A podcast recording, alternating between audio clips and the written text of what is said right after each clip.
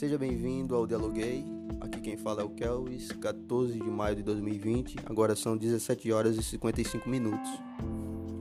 Eu vou fazer um comentário bem rápido, rápido mesmo, sobre o livro O Príncipe de Nicolau Maquiavel. Um livro que eu acabei de ler, foi o da editora Martins Fontes. Já li outras versões, mas essa foi a mais clara, mais acessível que eu consegui do livro O Príncipe. Indico para vocês o da editora Martins Fontes, é Nicolau Maquiavel, né, que foi um filho de advogado italiano, filósofo, diplomata, nasceu no período renascentista. O seu pensamento ele é muito estratégico. E a máxima do livro é quando ele cita aquela frase, né, que os fins justificam os meios, ou seja, o príncipe ele deve ser bom, mas em algumas ocasiões ele deve ser um mentiroso, um hipócrita, um charlatão, um falso príncipe bom o resultado disso seria o respeito, o sucesso. A gente vê muito isso na nossa sociedade.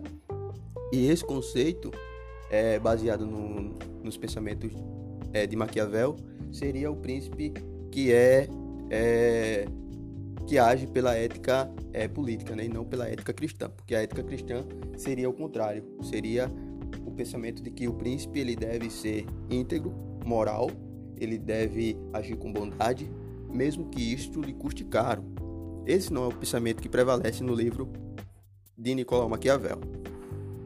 E é por isso que ele obtém tanto sucesso, porque ele se encaixa perfeitamente com o modelo da política que nós vivemos atualmente, onde os políticos eles se utilizam de é, pensamentos religiosos, eles se utilizam é, eles se utilizam de versos bíblicos passando-se por bonzinhos, sendo mentirosos, sendo charlatões para obter sucesso e com isso manter-se no poder. É o que nós vemos na atual política em que nós vivemos. Inclusive, partindo partindo dessa premissa é do que nós vivemos nos nossos poderes, né?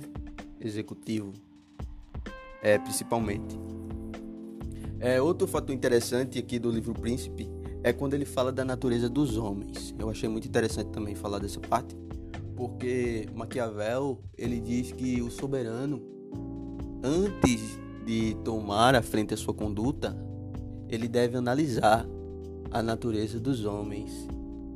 Baseada nas experiências dele anteriores, Maquiavel ele diz que os homens são sempre ingratos, volúveis, fementidos, dissimulados, fingidos, perigosos e também cobiçosos.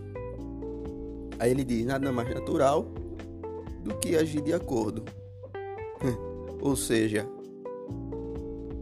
não sofrer por ingenuidade, né? Você já sabe da natureza dos homens, os homens são maus, então você não vai ser bonzinho demais.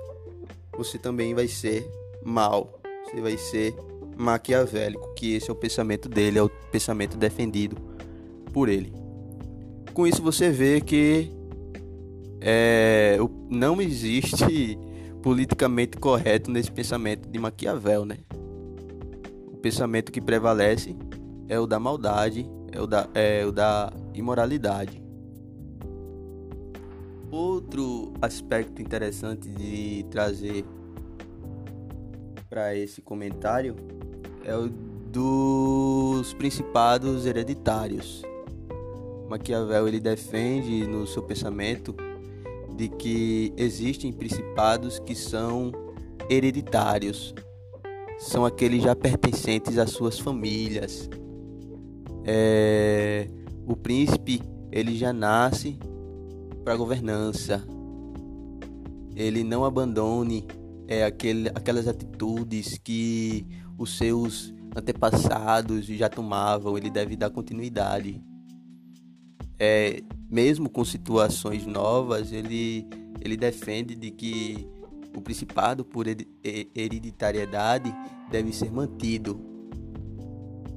Entendeu? Outro fator interessante do príncipe Maquiavel que eu ia citar é de que o príncipe que é levado ao poder por seus amigos, quando ele, é, ele consegue alcançar o poder por meio de amizade, é, são essas pessoas que o príncipe deve ter em volta deles, dele, ou seja, ele não deve se isolar de ninguém que lhe ajudou a chegar no poder. Eu escolhi citar essa parte porque é muito interessante o cenário que a gente vive hoje, como se encaixa no pensamento maquiavélico do, do, desse livro, O Príncipe. Políticos sendo levados a poder por meio de amigos, de influência mediática e depois se isolando, fugindo totalmente do que Maquiavel ele fala no livro. Talvez se esses políticos lessem o livro O Príncipe, eles conseguiriam entender de que é melhor manter é, manter-se aliado com quem lhe ajudou a chegar no poder do que cortar essas alianças e depois sofrer por ingenuidade. Esse é o pensamento do livro Príncipe. Foi o que eu consegui falar aqui em média de seis minutos. E eu espero que vocês leiam, vocês comentem o que vocês acharam e aproveitem essa leitura clássica. Fique em casa.